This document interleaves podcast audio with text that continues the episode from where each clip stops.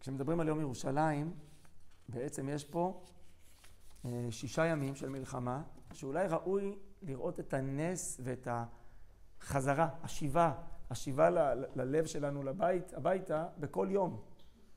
המלחמה התחילה יומיים לפני ירושלים, נכון? שנה אם זה ביום שישי, אז ביום רביעי כבר. מה היה ביום הראשון, בכ"ו באייר? חוץ מניצחון חיל האוויר, כיבוש חבל עזה. בעזרת השם עוד נחזור אליו שמחים וששים אה, ושלום. ביום השני, שחרור השומרון. תראו מה קרה בימים האלה. ביום השלישי, שחרור ירושלים. ביום הרביעי, שחרור ערי, חברון. ביום החמישי, שחרור סיני. וביום השישי, שחרור הגולן. רמת הגולן.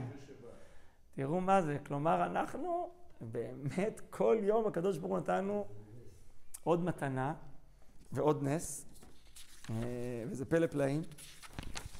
אני רוצה להזכיר רגע בהקשר של הלל, אנחנו אומרים הלל בברכה בבוקר של יום ירושלים, ולפעמים אנשים תמיד שואלים מה, מה, אז כאילו, מה המקור, האם זה כתוב. אני רוצה לגלות לכם משהו, אנחנו אף פעם לא מחדשים הלכות שאין להן בסיס. אנחנו רואים את המציאות החדשה ודנים בה, כי אנחנו חיים היום, לאור העקרונות שאמרו לנו חז"ל.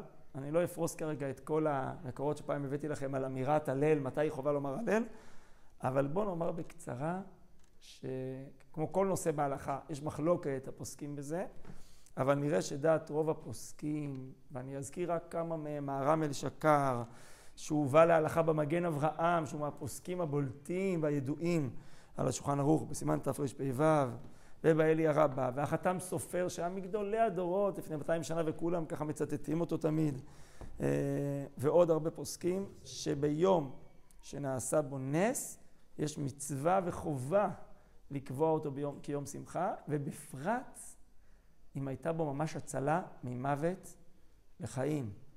חלקכם הייתם פה במלחמת ששת הימים, אני לא הייתי פה, הייתי עוד נשמה. אה, היה איום קיומי, זה לא היה איזשהו אה, מבצע צבאי. היה, אם הם היו משלימים את מה שהם זממו לעשות, השם ירחם. הגמרא במגילה, הגמרא בסוף פסחים, מנס של הצלה ממוות לחיים, צריך לקבוע הלל. זה לא תקנה שלנו, זה תקנת uh, הנביאים הראשונים, שתקנו. כמו שהגמרא אומרת, שכשיהיה לכם צרה גדולה, תגידו הלל. אז אנחנו מקיימים פה את דברי חז"ל והפוסקים. למה uh, היום הזה שבו אנחנו חוגגים אותו, יום ירושלים, נקרא יום שחרור ירושלים. הרי שנייה תעזוב את ירושלים, שהיא פלא פלאים, היה פה הצלה ממוות לחיים, כמו שלמדנו. יום ההצלה. נכון שזכינו גם לירושלים, אבל בחרו כאילו לקרוא לזה בשם אה, מאוד מיוחד, על שם ירושלים, שבעצם כל המלחמה הזאת הייתה נס אחד גדול של הצלה ממש. אז, אז למה מדגישים את הנס הזה דווקא דרך ירושלים? ההתמקדות בירושלים, יש בה עומק גדול. אני אגיד משהו יפה שהרב יוסף צבי רימון אמר, הרמב"ם פוסק, כידוע, שהקדושה של ארץ ישראל היא בטלה אחרי שיצאנו לגלות. מה שנקרא קדושה ראשונה, קידשה לשעתה ולא לעתיד לבוא. דיון בגמרא. כלומר, עלינו לארץ בימי יהושע, אבל אחרי זה כשיצאנו לגלות, אז בטלה הקדושה. ככה הוא אומר. אה, לעומת זאת, בהלכות בית הבחירה, הוא פוסק שקדושת ירושלים, אתם יודעים, הזהירות היום מלהיכנס בטומאה להר הבית, היא קיימת לנצח. למה? כי הקדושה שלה לא תלויה בכיבוש, אלא הוא כותב שמה קדושתה מפני השכינה, ושכינה אינה בטלה. כלומר, אז, אז, אז החילוק הוא כזה, קדושה שתלויה בכיבוש, היא תלויה פיזית אם כבשת או לא. אם אתה יצאת לגלות, בטלה הקדושה. אבל קדושה שתלויה בשכינה הקדושה, אין לה תלות במעשה בני אדם. בסדר? ככה, ככה הוא מסביר.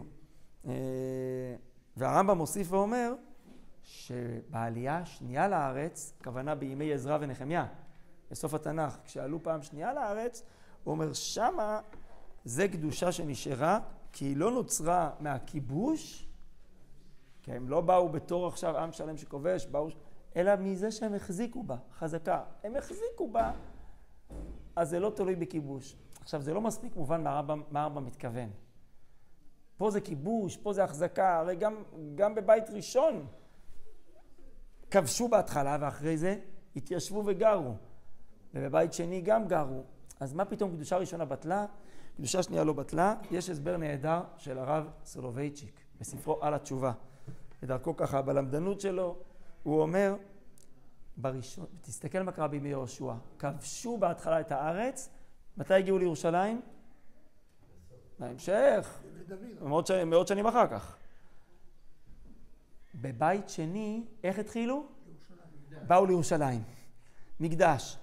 התחילו לגור בערים שם באזור יהודה וירושלים. כן?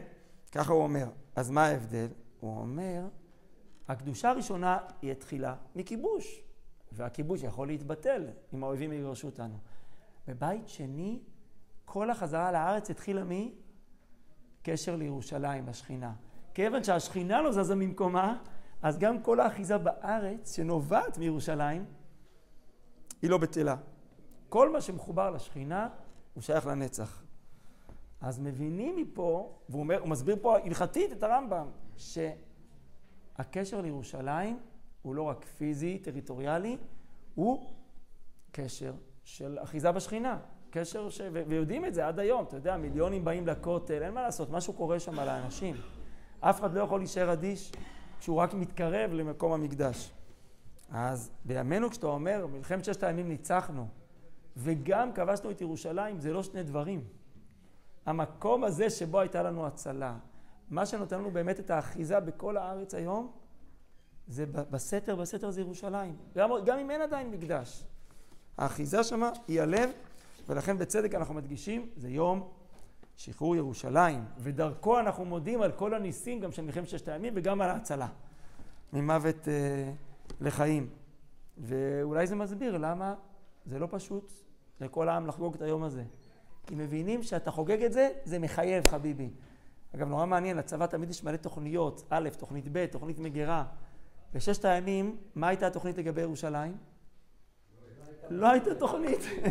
אתה יודע, מאוד מעניין, אתה יוצא, יש מלחמה מאוד מורכבת בכל החזיתות, ובחסדי השם ובטיפשות הגויים שגרמו לנו, ובסייעתא דשמיא, אז אנחנו בסוף הגענו לשם ונקלענו אליה. כלומר, עם ישראל נסחף אל הקדושה הזאת, בעזרת השם, שנזכה לראות בגאולה שלמה, בשורות טובות.